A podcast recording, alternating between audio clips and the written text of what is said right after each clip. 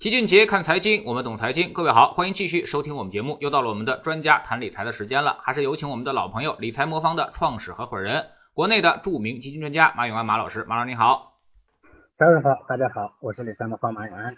最近呢出了一个新鲜事儿啊，那么之前呢我们都知道房子可以贷款啊，买车可以贷款啊，最近连这个结婚的彩礼钱好像也能贷款了啊。那么最近江西某某银行的彩礼贷在网上是刷爆了，遭到了网友们的吐槽，说这天价的彩礼啊，本来它就是陋习，银行竟然以此为噱头宣传，说最高可贷30万。话说呢，这个彩礼贷真的能带来这种幸福吗？我不知道它是怎么风控的啊。那么您觉得它这个是最后会抵押媳妇儿吗？啊，那么如果这个钱要不还了，那是把媳妇儿拍卖了吗？这本质上是一种信用贷款啊，我想应该是。这现在其实民间的这种除了这种这个叫借着这个彩礼啊这种这个贷款的，除了这种，其实其他各种由头的还有一些，不过这个彩礼贷啊，这个在吸引眼球上呢又特别突出了，所以大家给拎出来说了。在这一方面说明现在呢这个银行的钱袋子其实是比较宽松的，但另一方面呢确实又找不到很多优质的可以承接的这个资产，这样的话呢他就开始想方设法的用各种名目吧啊给居民呢来加杠杆，因为给居民加杠杆呢最终呢还回来的，就针对普通老百姓的贷款呢变成坏账的概率会比面向那个中小企业的呢要更低一些，所以他会想方设法的给这种居民呢来加杠杆啊，这说白了，它其实还是一种消费贷的这种变相的形式。所以这个东西呢看似滑稽，但是我要说啊，说银行的眼光呢其实还是非常毒的啊。咱们说结婚呢最大的两个支出，一个房子是吧？第二呢就是有些地方的彩礼，这两个需求呢说归根到底啊，其实都是咱们所谓的丈母娘需求是吧？所以银行呢，它牢牢抓住了中国人一辈子里头最大的这个一件事，就是结婚。这件事里头呢，最不能忽略的第一需求呢，就是丈母娘需求。为什么银行会拿结婚这件事情嘛，造也是有原因的哈。就是现在很多其他贷款钱放不出去了，放出去的也不一定能收得回来。你看着这个彩礼贷呢有点滑稽，但你看人家这两个条件，一个呢是结婚啊丈母娘的刚性需求，第二呢，贷款里条件里头有一点要求，说情侣双方必须有一方得是行政事业单位的啊，这个看上去很奇葩是吧？但这种收入稳定、还款能力确定的银行呢，才愿意给你把杠杆加满。说白了，这其实是对信用的一种变现，它就是一种信用贷，它折射出来的确实是另一种，就是基层银行现在中国金融行业的一种困境。这个困境呢，就是银行呢仍然扎在这个贷款啊吃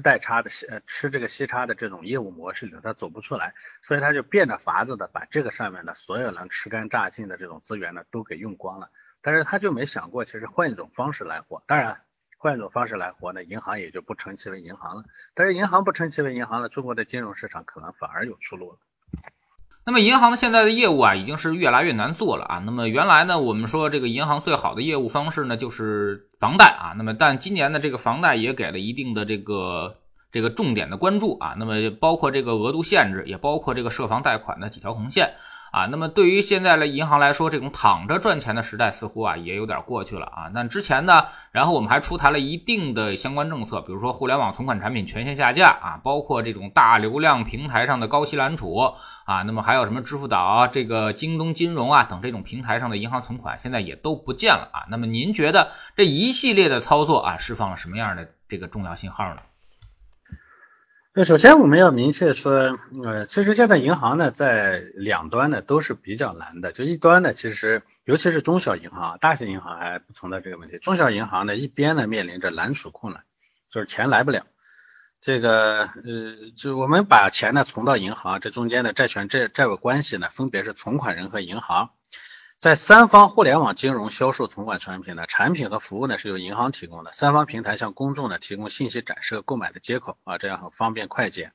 啊，所以债务的关系其实它本质还是存款人和银行。那这是这个过程中呢，传统银行呢，因为它的揽储压力大，所以呢，它通过这个方式呢，来更多的吸纳一些这个资金。但是你要从互联网上吸纳资金呢，你肯定这个成本呢要拉得高一些，对吧？当然，互联网端呢获取这个资金的这个方式呢，它的效率呢会高很多。传统上这个中小银行呢，只能从身边去揽储，那你这身边有多少人？一个小城市也没多少人，对吧？那你又跨不过去。但是互联网平台的拓客的这个渠道一下子翻可能几十倍几百倍是吧？但是呢这个做法里头呢，其实它是拉高了这个中小银行的成本。我们前面讲了说为什么会有这个彩礼贷，因为中小银行呢现在的钱呢其实它贷不出去，就会好的这个贷款渠道呢本身是缺乏的，但一方面呢它又面临着前面的蓝筹红来，这边呢成本呢又在持续的增加，这么做下来呢其实中小银行的日子呢就会越来越难过。我说了这不是银行本身的问题，这是这个金融行业本身的生态的问题，我们原本就不应该再扒在靠息差这个这个逻辑下，这个模式下再去吃饭，但是中小银行又没有路可走，所以它只能把在这个事情上呢尽量向两边去延伸。那前面为什么国家不让再去前端去做这个从互联网端去再去销售这样的这个所谓的高息的这个蓝筹呢？就是因为你不做可以，但是呢你不能带来风险。那如果说呢你前端的放贷的这个渠道越来越少了，这个息差这高息能放出去的这个渠道呢越来越少，你挣钱的渠道越来越少，你这边呢又进一步的高息揽储资金呢，这个中间的差距越来越小的情况下，银行有可能运营上就会出现问题。传统上咱们的大银行呢是怎么做的呢？大银行呢因为揽储没有那么难，对吧？比如说工商银行是吧，宇宙第一大行，它的这个揽储成本呢其实是非常低的。咱们知道很多这个中老年人呢其实基本上把钱呢就放在那个这个所谓的定期里头是吧，大概两个点三个点，那意味着说银行其实获取资金的成本大概也就三个点左右，所以它放出去的时候一般5到6个点放出去，这中间的这个差价的一吃就非常非常的大，对吧？因为它体量大。但是小银行呢这中间呢其实是没有这么大的，小银行你要通过互联网去放个贷款呢4-5的成本放出去呢，小地方你要放出去只能放给这个丈母娘是吧，你只能放给这个彩礼贷，那只能放给那些少量的这个公务人士，对吧？这种人呢你放出去呢放出一个5到6，对不对？那你中间的这个差价呢就非常非常小了，所以它风险太大。我觉得这其实折射的是银行以及银行依托于这种基于存款放贷的这种模式下的这种固定收益理财的一个现实。以前呢我们所有的理财或者我们大部分的理财其实本质上都是收取放贷这个事情的一种变种。所以我们管它呢统一叫固收或者类固收型的理财，原因就是这样，因为它本质上都是放钱去吃利息那么您觉得未来这种打破刚性对数那么这个打破固收这个原来的这种保本付息的这么一个状态那么会对于整个的市场来说会产生一些什么影响呢？我首先呢要解释一下，就是大家说这个打破刚兑呢好像老百姓总是不太理解，说你这刚兑嘛，那我把钱放在那儿，这个银行呢给我稳稳的利息，这事不好吗？国家为什么死命的要去把这个事情呢去打破？好的事情呢如果说能维持下去，那大家都愿意，对不对？你比如说我把钱存在银行，像之前呢像这个有些小的这个地方银行呢在互联网端去揽储，对不对？4个点5个点6个点，那我能这个钱呢如果能稳稳的给老百姓，那谁不愿意，对不对？这生意多好老百姓不用担风险，6个点的利息一年拿到手，对不对？就是这个干点啥不好是吧？问题是这个东西呢它在好里头呢潜藏着非常大的隐忧，就是我前面说的那个隐忧，就是银行能放出去的这个有效的渠道已经非常非常少了。你放给企业，哪个企业一年呢所有这个东西都这个支出输出去以后呢净利润能有 6% 以上，其实这样的企业它没那么多，那个人呢就更做不到这一点，是吧？我们的收入增长速度现在又在减缓，这种情况下呢你能从那放贷端收回来的钱呢其实越来越少了，一边高息揽储一边放出去又不够，那最终呢风险越来越累积，银行就出问题了，银行出问题了就是国家出问题了，对不对？那因为银行是国家的大部分，所以国家不允许做这件事情，它是从整个体系着眼于长远去考虑的。所以我首先说这个事情不是谁不愿意做，是他做不成了，你再这么做，最后呢是大家一块儿完蛋，所以由此呢才会出现这个去刚兑的这种事情。那么去刚兑以后，大家路往哪里走？我其实说了很多次了，如果给我一年稳定的 8%到10% 的收益率，我自己都不去做股票、做基金，也不会去做什么理财魔方的这种浮动收益，拿公募基金做个组合，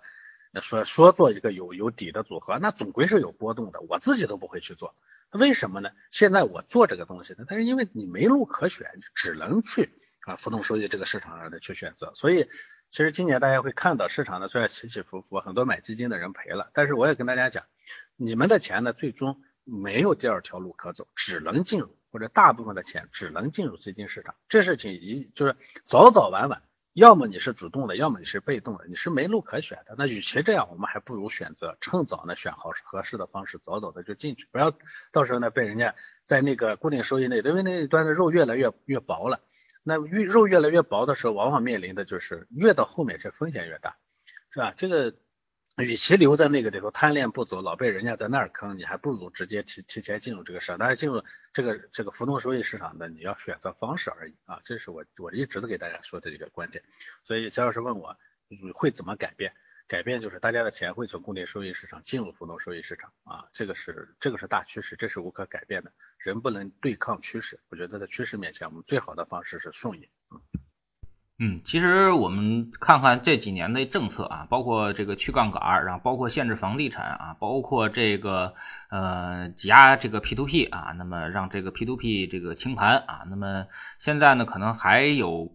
后面更多的一些政策啊，比如说今年的这个房贷也限制了啊，那么这个融资红线也上来了啊，那么目的呢其实就有一个啊，那么这个居民端第一是去杠杆，第二呢就是打压固定收益类市场，然后这个给居民端去杠杆，第二呢就是这个提振这个浮动收益类市场，也就是说让钱进入实体经济啊，那么既然钱进入实体经济的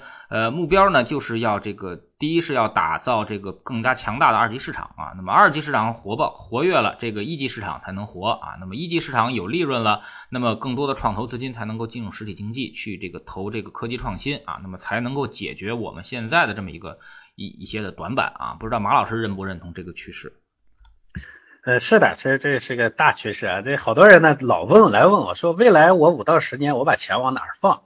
然后呢说你是专家，你了解信息，你告诉我一个方法，我不信别人的。我说其实你不用听我的，这个方向的人家明明白白的都写在文本上。我记得我15年呢刚出来做理财魔方的时候，当时我跟别人讲，我说未来呢这个固定收益市场呢会出现快速的崩塌式下滑，浮动收益市场一定是未来的方向。那个时候大家觉得你胡说八道，就因为你做这个，对吧？前几年呢，其实我们的政策呢已经或明或暗的在不停的在说这件事情了，大家呢还是半信半疑。好，刚刚咱们推出的那个未来5年的规划里头写得很明白了吧？就是要这个加大这个直接融资市场的建设，尤其是股权融资市场的建设啊，这个都写得明明白白在那放着了，人家已经明确的告诉你钱应该到哪里去了，那你说还有什么秘密在后面藏着？我们很多时候啊，真的是只相信那个。总觉得这个世界上呢有一些财富密码呢是藏在人都不知道的地方，其实大家不知道，这个挣钱真正能挣到大钱的密码全都是公开的，全都是明明白白写在那个地方的。所以我前面还开玩笑，我说人家咱们那个规划方案啊，那就是幸福人生这个手册，未来10到15年的幸福人生手册，那上面把你未来该做什么职业，该做什么投资，该往哪儿放钱啊，都写得明明白白。是吧？甚至连你孩子高考应该考哪个专业都给你写得清清楚楚了，是吧？那你这还到处去学嘛啊，啥嘛说哪儿有秘密啊，哪儿有这个，这没有意义，是吧？但是从现在的现实的情况来看呢，其实大家都能看得到，今年呢这个公募基金的规模已经突破了20万亿了。大家都记得这个公募基金的上一个规模高点呢是08年。之后呢，其实股票方向的基金的规模一直就维持在当时那个高点上，没有再增加过。到这2年呢，突然间增加上去了，为啥？那过去10年呢，是我们固定收益市场蓬勃发展的10年，这中间呢，其实浮动收益市场是没什么机会的啊，所以呢，一直规模没有上来。现在呢，固定收益市场已经真的是行将就木了，我这么一个形容词来给大家讲，我们还贪恋不去，非得要留在过去，留在过去，你就是在陪着过去的这种模式在给它陪葬。那我们必然要走向未来。你看现在银行的这个存款利息确实下滑的非常非常厉害。你看稍微有点高点的政策马上来打压，就像前面这个存款吧，活期 0.35， 一年期呢正规的是 1.5 左右，是吧？3到5年呢2到3左右。哎，这个互联网端的那种小银行做的那个这个存款呢 3.94， 稍微好一点吧，政策马上就来了，是吧？各种这种情况都是包括银行理财，是吧？以前的3到5还是固定的，现在资产新规以后不允许你做资金池了，该赔就赔，连那3到5都不固定了。啊，这赔钱的情况前面已经比比皆是了。这个资管新规呢，到今年年底必须得整顿完成，这是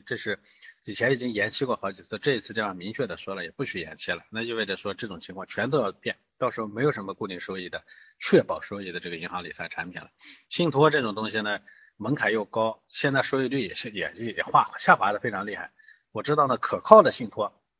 收益率大概也都已经在6到8左右了。关键信托呢，所谓可靠，后面也经常掩藏着暴雷的这个风险，因为信托在本质上是一种集中拿钱、集中放贷的一种模式，钱还是以贷款的形式放给各个项目了。今年呢，你看到连那个很多地方的这个政府平台那个融资平台啊，政府融资平台的那个债务啊，经常都会出现那个还不起的情况。那你说有什么是可靠的 ？P2P 就不用说了，这基本上已经被扫入历史的垃圾堆了。所以我个人觉得这个固定收益类的理财大势已去，这是一个必然的事实，我们不要在这里头去陪葬。当然了，好多人呢，人在面对不确定的未来的时候，就人都是被逼走的。我跟你说实话实讲，谁也不愿意去面向在自己的舒适圈子里待着，谁愿意去面向起伏波动不定的这个股票市场和基金市场，谁都不愿意。但是这不是我们愿不愿意的问题，这是我们必然要去做的问题。所以呢，我觉得有时候呢，市场涨起来的时候，大家呢可能会被人家被吸引着往进去走，但是大部分时候我们是被逼着走进去的。我们老觉得这个市场的机会不多。前两天我看一个机构做的那个报告做的分析，中国的 A 股市场呢，其实回报跟那个美股啊是一样的啊，只是我们波动大一点，我们最终在这个市场里头收益率是非常非常高的。我们没有本事拿到它，方式不对，没有拿到它，不代表呢这个市场没有机会，所以我们还是要进入这个市场啊。我觉得这一点我特别认同齐老师前面说的这个判断。现在这个公募啊基金的这么一个盘子大概是20万亿了啊。那么我了解的情况啊，未来可能5年啊到10年可能要翻3倍啊，也就是到60万亿的这么一个水平啊。那么看来这种浮动收益，包括让这个资金以机构化的方式进入市场，应该是一个大势所趋啊。所以说呢，由固收转向浮动收益，也就是由存款、银行理财转向股票和基金，这可能也是一个大势所趋。那么在这样一个大势所趋之下，那么我们啊，那么要做哪些东西呢？是，其实前面说会60万亿，这个里头呢，它的估算的模式其实比较简单的。中国居民呢，现在可投资资产大概在160到190万亿左右，就可投资的资产啊。这里头呢，其实抛去这个，就很多一些呢动不了的，最终呢，按照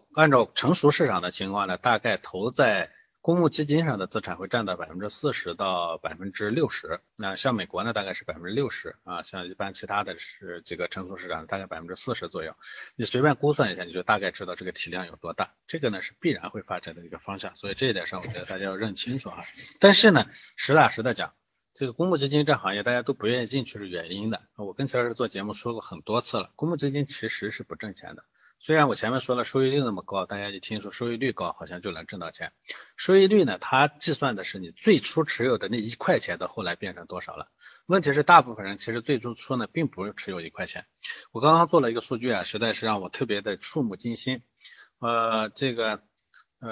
现在咱们那个基金呢每年呢会公布一个数据啊，就是它的一年内买它的这个基金的投资者实际有效的那个叫资金加权净值增长率。啥意思呢？就比如说呢，我年初呢这个投资者呢一共买了100块钱的，这个最终呢这100块钱的年内呢收益是100%，中间呢到年中间的时候呢又进来了100块钱，那100块钱呢，这100块钱呢后面呢又挣了50块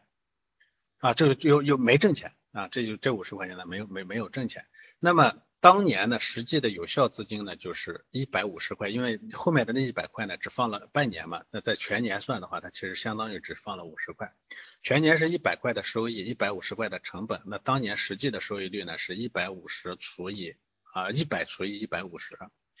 这个与我们常规的这个净值增长率是不一样的。像刚才我说那个例子，净值增长率呢它是100%，但是实际投资者的收益率呢大概只有，算上资金成本的话大概只有60% 左右啊，这是一个实际，就是我们假定说把所有的基民当一个人，大家这个从14年开始投资啊，因为我在之前的数据没有，我从14年拿到的这个披露的数据我算起啊，从那个08年算起，08年有数据，从08年到现在呢，大概这12年的时间，如果我们把所有的基民当一个人，我们基民呢在里头资金进出出。结果是什么呢？从08年到现在，我们投入的资金呢，到现在的投资收益率大概是负的 56%。 意味着说呢，我们其实我们基民真正投进去的钱呢，赔掉了一半，这是个很残酷的现实。啊，大家会说那个净值增长率很高啊，净值增长率是很高，那是说你最早的那1块钱，但我们中间不停的追涨杀跌，不停的在中间资金进进出出，导致我们实际在这里头是没有挣到钱的。我说的这个不是债券基金，是股票方向基金，就是股票基金加混合基金。所以呢，这个行业啊，这也是我们的投资者裹足不前的一个非常重要的原因啊。所以收益率呢看上去挺好，但是最终的投资者呢实际挣到的钱有限。这就是我也是一直说，大家呢不要花主要的钱呢去买单只基金的原因。那么这10几年呢，虽然基金证明了它做得很好，收益率不错，但是我们基民呢没有证明我们做得很好，因为我们从上面呢最终的拿回来的收益是负的啊，这是一个实际的情况。所以我的逻辑呢是说，第一呢一定要这个买组合啊，买基金组合呢，它就我们首先呢要让我们自己稳稳的在里头待着，而待着的方式呢就是要买基金组合啊。所以很多人呢总是在想里头呢拿单基金呢去搏杀，是吧？择一个时，低点进高点出，没有意义，这个东西呢是做不好的啊，做不好啊，完全做不好，没有任何的价值哦。所以这是我觉得大家呢里头呢要去在意的。说我在去年年底的时候呢，我们当时做那个市场判断的时候，我当时说过，我说未来的市场呢可能是动荡前行的，在这个过程中呢，大家呢如果非得要让我提建议的话，我当时提了6个建议。我说第一个呢是如果你是拿的单基金或者单股票啊，这个赶紧减仓，这是第一个。第二个呢，我说你做一个适当的组合，你比如说当时我给大家提了一个中性组合，这个 A 股呢这个4到5成。美股呢 0.5 成，然后呢港股1成，然后黄金1成，剩余的投在这个债券和这个货币上。然后呢最终第6条，我当时给大家提的建议是立刻马上。所以现在大家会看到这种配置呢其实它真正的价值。所以我说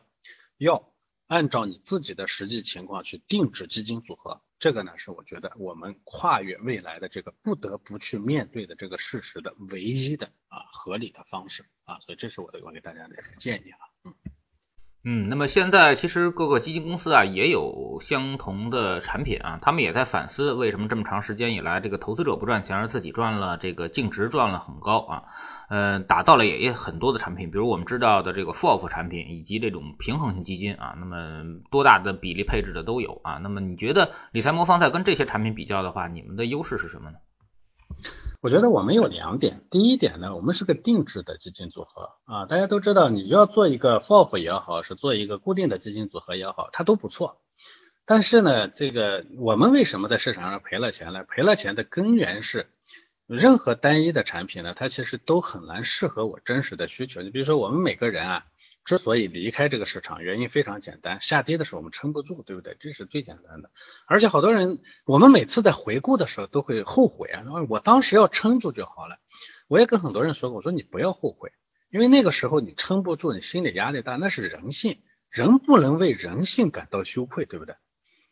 但是你也不能说非得要在每一次反思的时候说我一定要对抗人性我才能成功。如果你的所有的成功都建立在你能对抗人性的基础上，我觉得这个事情成功的概率不算大。所以呢，我给大家说不要感觉这个羞愧，说你当时哎呀我没撑住，哎呀我太可惜了，我怎么那么没用，这个不是你的错。我们在那个地方呢撑不住，是因为确实它的亏损超出了我们的心理底线，对不对？而这个心理底线这个东西，它确实就因人而异啊。你跟你条件一模一样的2个人，他也不一样。同时呢，它也因你的需求而异。比如说你买车的钱，这个养老的钱，给孩子教育的钱，它的你能承担的这个心理底线是不一样的，对不对？所以呢，我们说要针对你每个人的情况，要针对你每个需求的情况去定制基金组合啊。所以首先要定制，而 FOF 也好，其他基金组合也好，它很难实现动态的定制，这是第一点。就是我们理财魔方呢是一个基金组合定制 APP 啊，这是定制，按照你的实际的情况来帮你定制的啊。第二呢，我们所定制这个组合的核心目标是先把风险控制住，就是我所谓的这个把底线控制住。只要把底线控制住，我认为你就能留得住，只要能留得住，这个市场上的收益总归有我们一份啊。这很多人呢其实去总回头去比那个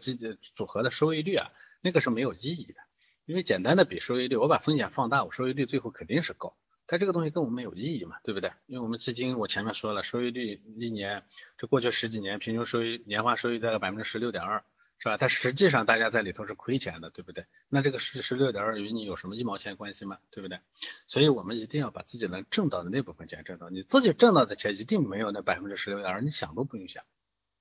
如果我们仅仅通过理财就能稳稳的每年挣 16.2%， 我们还工作干什么，对不对？这个社会也就太不公平了，是吧？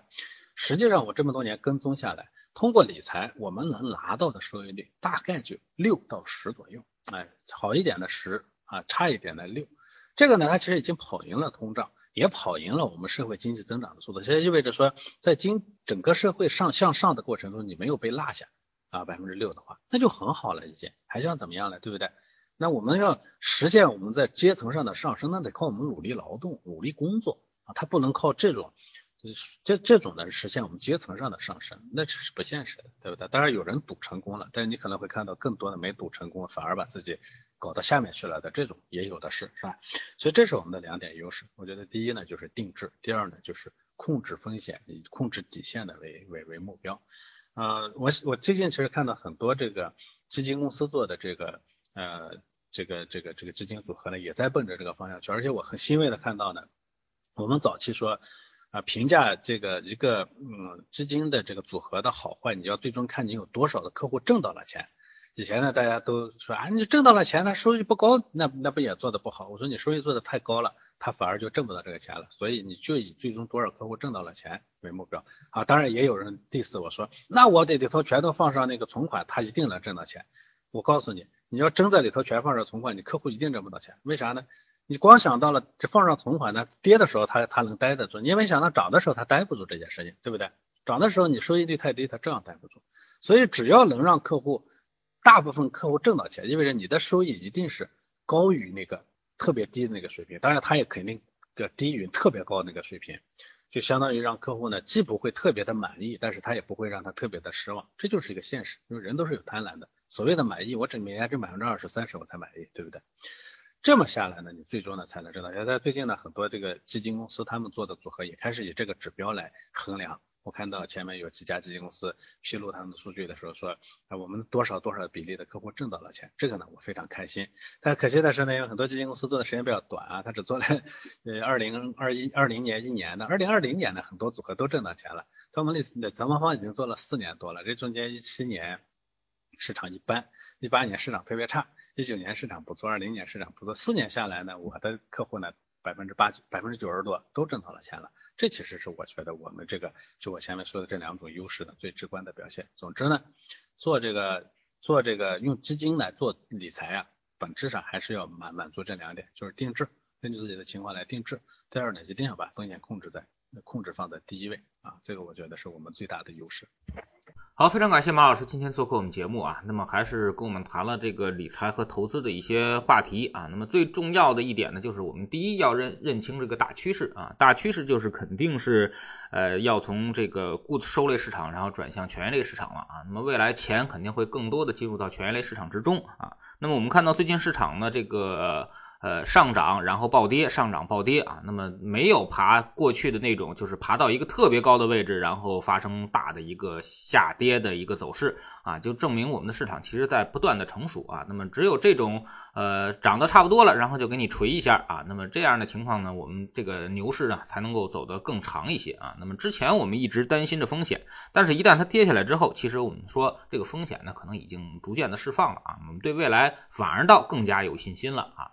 另外一个呢就是说这个基金赚到钱啊，市场赚到钱，但你未必能赚到钱，你怎么能赚到钱呢？就是要以这个平常心啊，那么要以正确的组合的方式留在市场里面啊，从而实现一个客观上的低买高卖，这样呢你才能够这个分享这个